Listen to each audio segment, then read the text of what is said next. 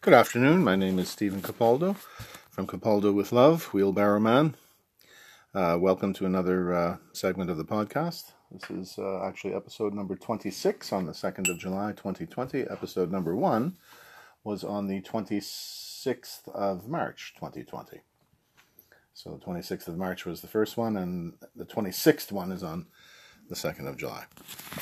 Welcome. Thank you for tuning in.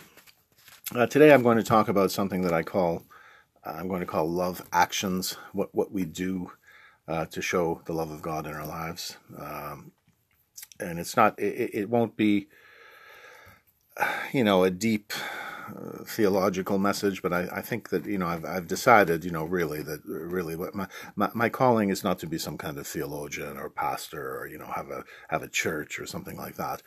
On the other hand, I do believe I have a calling to say something to somebody it's just a question of uh, you have to keep uh, learning and studying and growing in knowledge and growing in wisdom and growing in faith to come to the point where you understand what it is that you could tell people and actually be useful to them. And I could be useful in perhaps giving thoughts on how to approach the truth of the Word of God, uh, how to apply it, you know, what things you can do practically in your life to reflect the love of God, and, and in particular to emphasize the point that anybody can show the love of God. Anybody. Um, and just because you have certain academic qualifications or professional qualifications or a, you know a certain level of uh, confidence, which may or may not be justified in in reality, uh, you know, it, it doesn't mean that you, will actually be effective in showing the love of God. You really need some humility and uh, ego and pride, I don't I don't condemn them outright because I think they can be used in in a positive way, ego and pride, but they can be very easily spiraling out of control as well, and then they're not positive. But what I'm just trying to do in these podcasts is to, you know, discuss what's going on and what we can do to reflect the love of God in Christ. And I think that uh, if there are theological differences of opinion on certain points, I think we, we, you know, each one just has to has to search for that, you know, and you know, be be like the Bereans, as Scripture says, is just uh, search and come up with the conclusions you come up with, and and we may differ on some theological points here and there, but I think on the essentials uh, that that that God is love.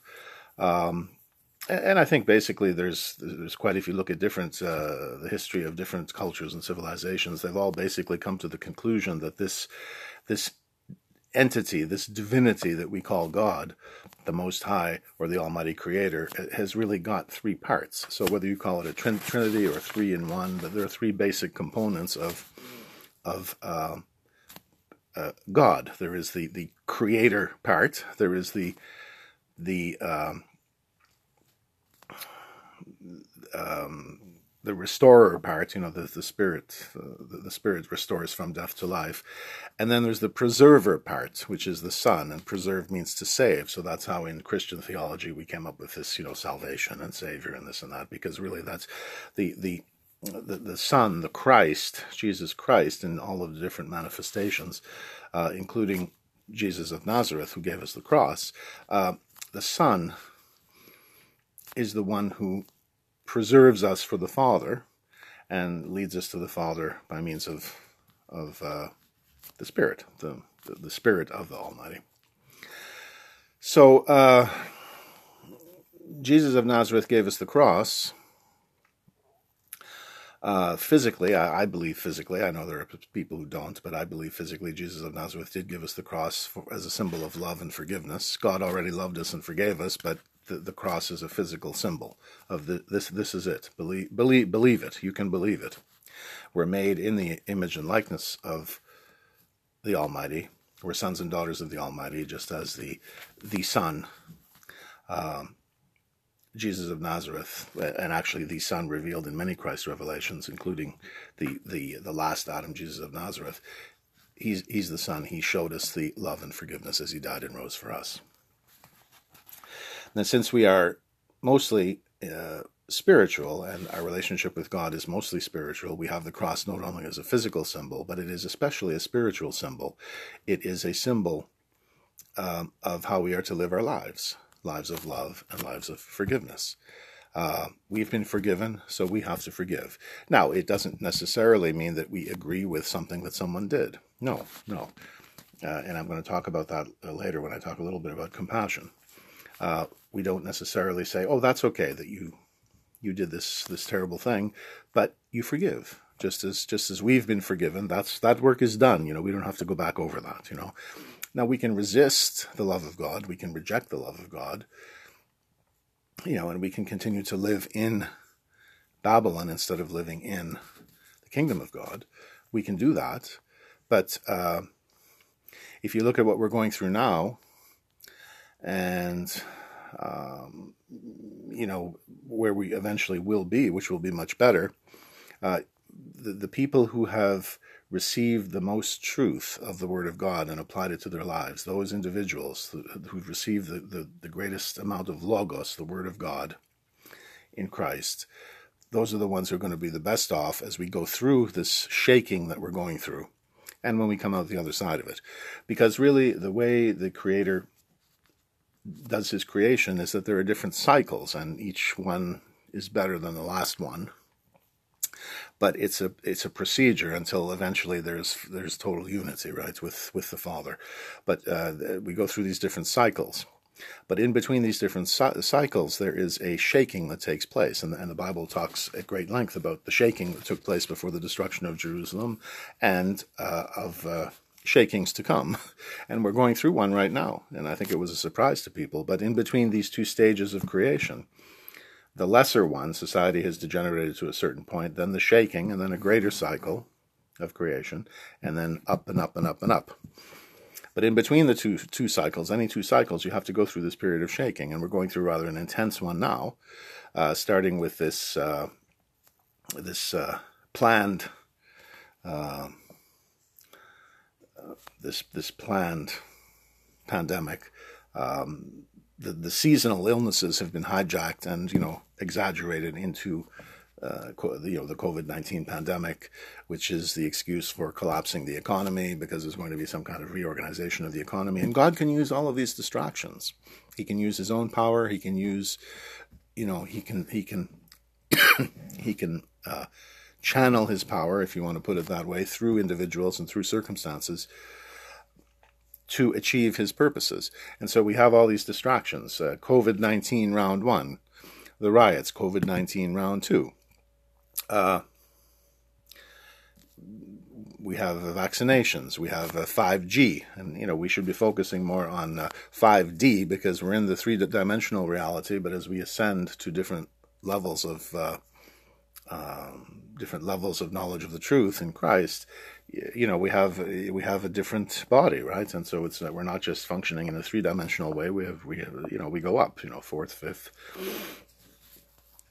and so that's, uh, you know, we should be looking at those things and, and taking them to heart and really using this time, yes, to prepare. And I've talked a lot about preparation and things you can do and uh, to, to make the best use of the time and to be ready for things that might happen during the shaking. During the shaking uh, could be that, you know, there'll be storms and, and uh, times uh, without power and times uh, without food and uh, you know the internet might go down. You know there are things like this that might happen as we make the transition from the previous cycle to the next cycle, which is all part of God's creative will, right? God's creation.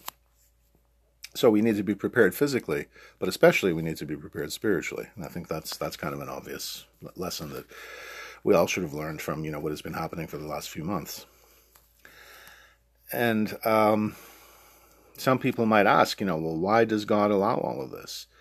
Uh, well, he's the eternal divine intelligence of the universe, right? I mean, this is he he he has certain uh, energy and powers himself, and he uses them the way he wants to use them to uh, organize his creation, right, and to move it from one uh, stage to the next you know, a better stage, a better stage, a better stage. But it's just one of his rules is that you, you know, uh, I guess in the in the everyday world we have expressions like uh, "no gain without pain" or something like that. So I think you know people now are, are experiencing a certain degree of pain, but it's going to be for a gain which is much better than what we had because you know, if you can possibly think back to pre COVID 19, if you can think back to a time when there was no COVID 19, there was a time not that long ago.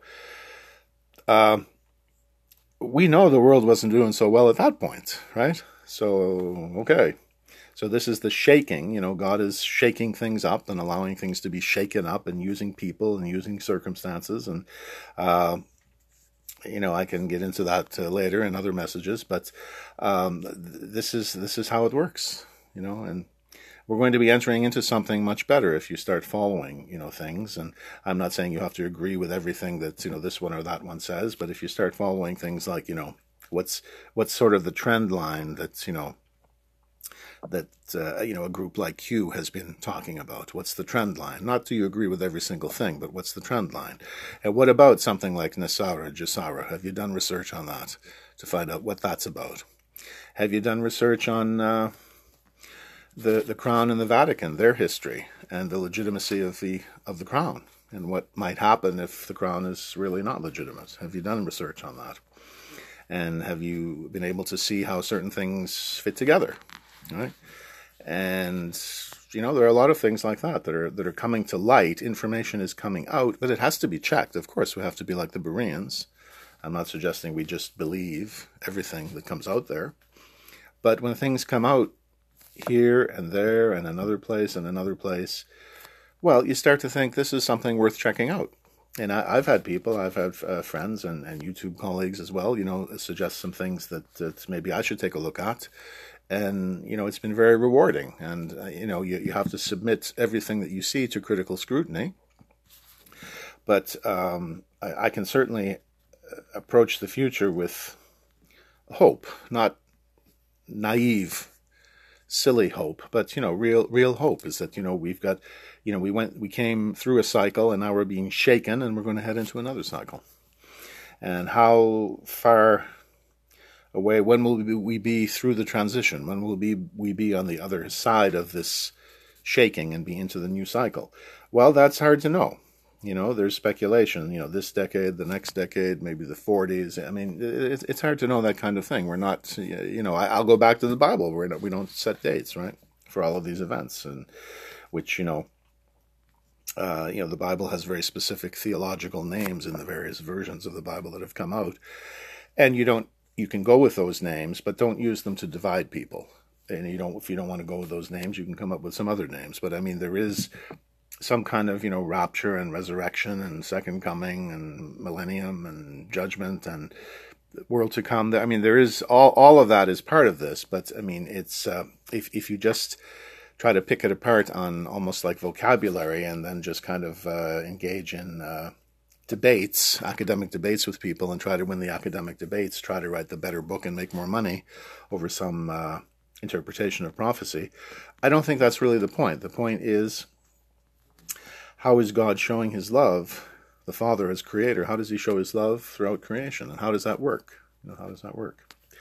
So anyway, we're here for the time that we're here, and so how do we show love? What would be examples of love actions? And I, am not talking about big actions. I mean, certain people uh, are truly in a position to extend great generosity and uh, philanthropy to people. Sometimes phil- philanthropy, be careful, sometimes philanthropy and generosity are hiding a different agenda. So you have to be somewhat wise in evaluating, you know, and assessing, you know, what's uh, what's going on with uh, some of the philanthropy that we, we hear about. But as far as I'm concerned, you're showing a, it's it's an act of love or a love action if you care for an aging parent, and you know many people have been in that position where they have to care for an aging parent in some fashion. And this is not to judge uh, anyone how they do it or whether or not they do it, or is the person in a facility, or can the person be with family in a, fa- a family home. Uh, there's no judgment. All of that you have to do what you're comfortable with. But just the idea that uh, you you know you don't you, you don't let an aging family member just kind of drift away in misery. That you come to their rescue, you come to their aid that would be an example of something that you do in the love of God. Uh, or do you help a struggling family member?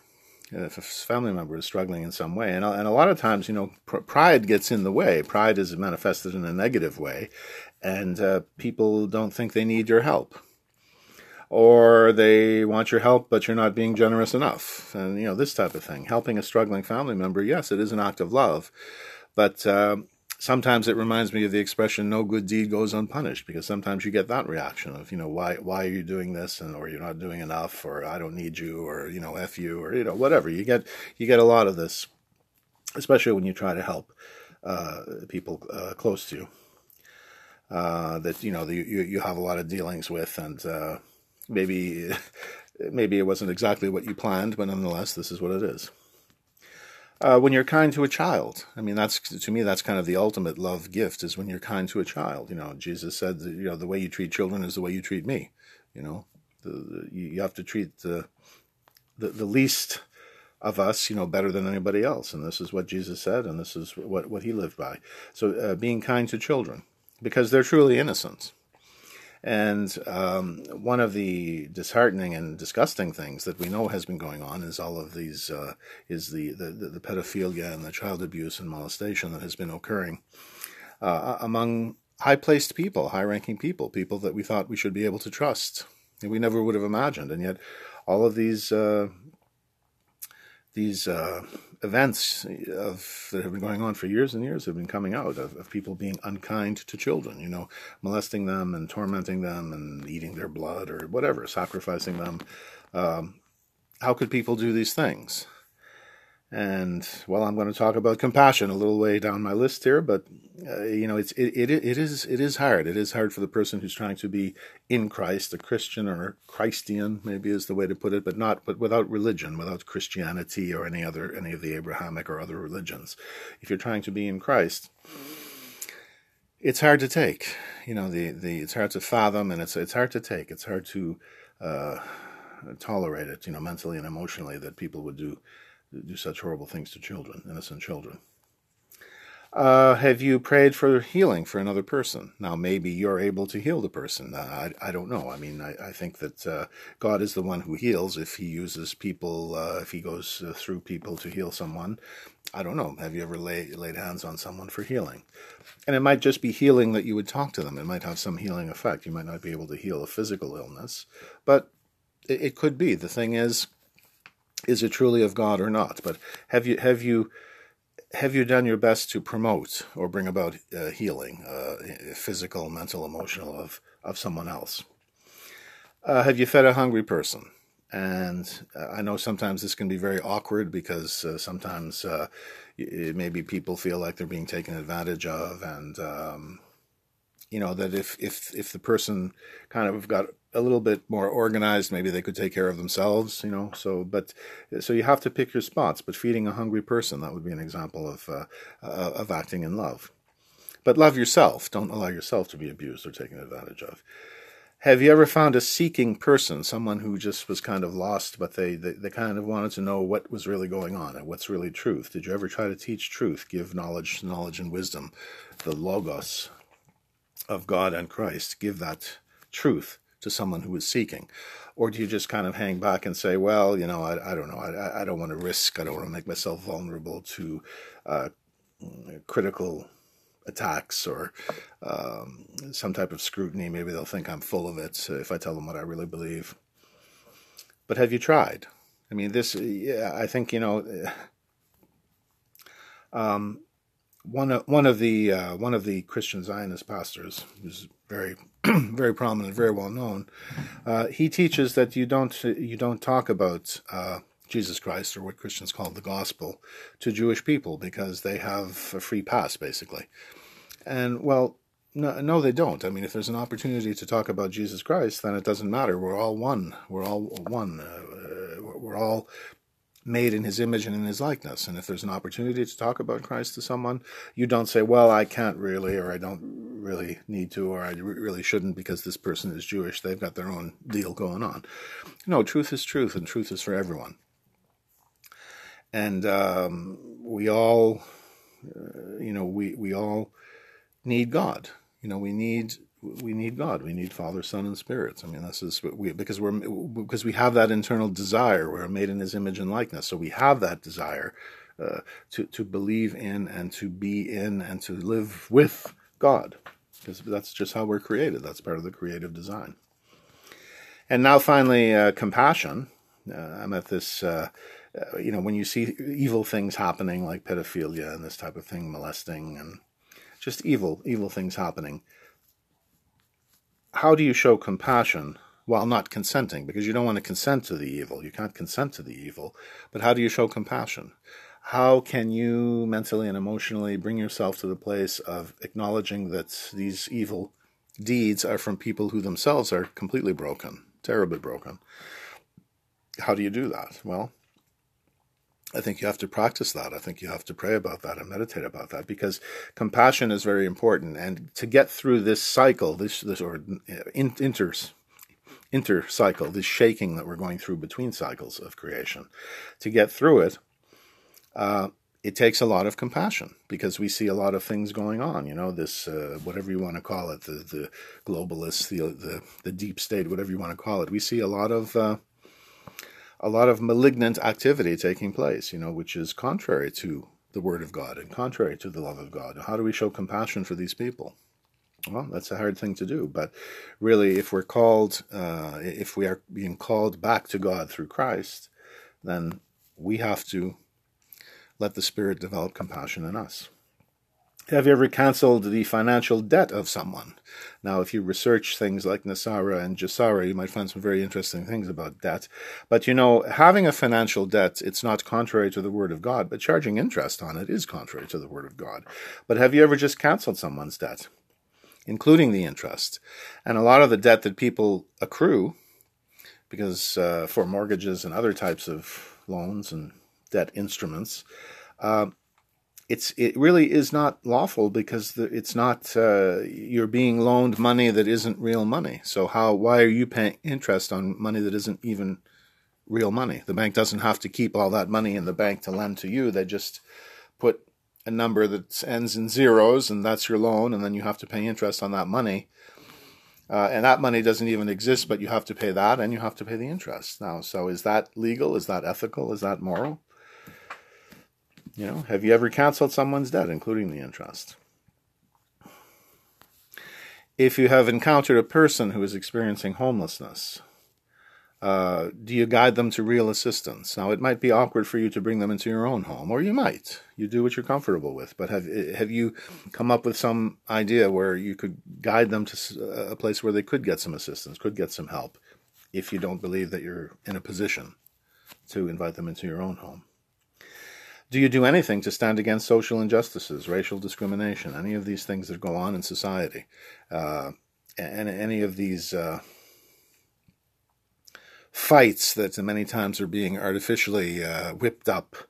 Uh, but you know, underneath, I mean, there are social injustices, and there has been racial discrimination, and there is a reality there that we should be standing against. Now, a lot of the division that we see now, this this is kind of, as I say, this is kind of artificially um, created. But I mean, the real deal, when there really is injustice and hatred and discrimination, do you take a stand against these things? Do you oppose the government when the government is overreaching, when the government is interfering in your life? Um, you know, if the government cannot prove scientifically that masks save lives, should the rulers be telling us that we have to wear masks? I mean, if you want to wear a mask, wear a mask if you think that will help you in this particular situation. But without scientific evidence, I mean, politicians love to say masks save lives. Okay, where is your scientific proof of that? And if you don't have scientific proof, then you leave it up to the common sense of the people involved. You know, you wear a mask if you want. If you don't, you don't. You want to keep distance, keep distance. You don't, you don't. You want a vaccination, get a vaccination. You don't, you don't. Leave it up to the common sense and maturity of grown up people. It seems to be the point rather to treat us like children. But really, do you oppose government overreach, government interference? Because you do have the right to your own personal sovereignty or liberty or freedom, whatever you want to call it. Uh, sovereignty, I like that word, personal sovereignty. And you do have the right to free will as long as you're not harming others. That's all. And do you refrain from interfering in other people's personal lives? You know, how they live at home or who they do business with or don't do business with. Do you interfere in that that or do you do the correct thing and mind your own business? And uh, finally, an example of uh, an act of love would be to have a vision in life and to create create create around that vision, create some type of home sanctuary, a, a loving and sharing community, some some type of uh, creative content, some type of growing, some type of uh, building. But have have a vision for a life and cr- create that. Create home and hearth. Create sanctuary. Have a family if that's possible, and you know love your family and use your creative abilities and, and build and develop and grow and all of that. That's that's all that has to do with love. So I'll stop there and uh, thank you for listening. I'll just go on to the prayers and we'll close the message. So, Psalm 91 He who dwells in the secret place of the Most High will abide in the shadow of the Almighty. I will say of the Lord, He is my refuge and my fortress, my God in whom I trust. For he will rescue you from the hunter's trap and from the deadly pestilence. He will cover you with his feathers, and under his wings you will find refuge. His faithfulness is body armor and shield. You will not fear the terror by night, nor the arrow that flies by day, nor the plague that stalks in darkness, nor the scourge that lays waste at noon. A thousand may fall at your side, and ten thousand at your right hand, but it will not come near you. You will only look on with your eyes and see the wicked paid back. For you have made the Lord your dwelling, who is my refuge, even the Most High, who is my refuge. So no evil will befall you, nor any plague come near your tent. For he will give his angels charge over you, to guard you in all your ways. Upon their hands they will lift you up, lest you strike your foot against a stone. You will tread upon the lion and cobra, trample the young lion and serpent, because he has devoted his love to me. Says the Lord God, I will deliver him. I will set him securely on high, because he knows my name. When he calls on me, I will answer him. I will be with him in trouble, rescue him, and honor him. With long life will I satisfy him and show him my salvation. A psalm of David The Lord is my shepherd, I shall not want. He makes me lie down in green pastures. He leads me beside still waters. He restores my soul. He guides me in paths of righteousness for his name's sake. Even though I walk through the valley of the shadow of death, I will fear no evil, for you are with me. Your rod and your staff comfort me. You prepare a table before me in the presence of my enemies. You have anointed my head with oil, my cup overflows. Surely goodness and mercy will follow me all the days of my life, and I will dwell in the house of the Lord forever. Our Father, who art in heaven, hallowed be thy name. Thy kingdom come, thy will be done on earth as it is in heaven. Give us this day our daily bread, and forgive us our trespasses as we forgive those who trespass against us. And lead us not into temptation, but deliver us from evil. For thine is the kingdom, the power, and the glory, forever and ever. Amen. Thank you very much for listening. Bye for now.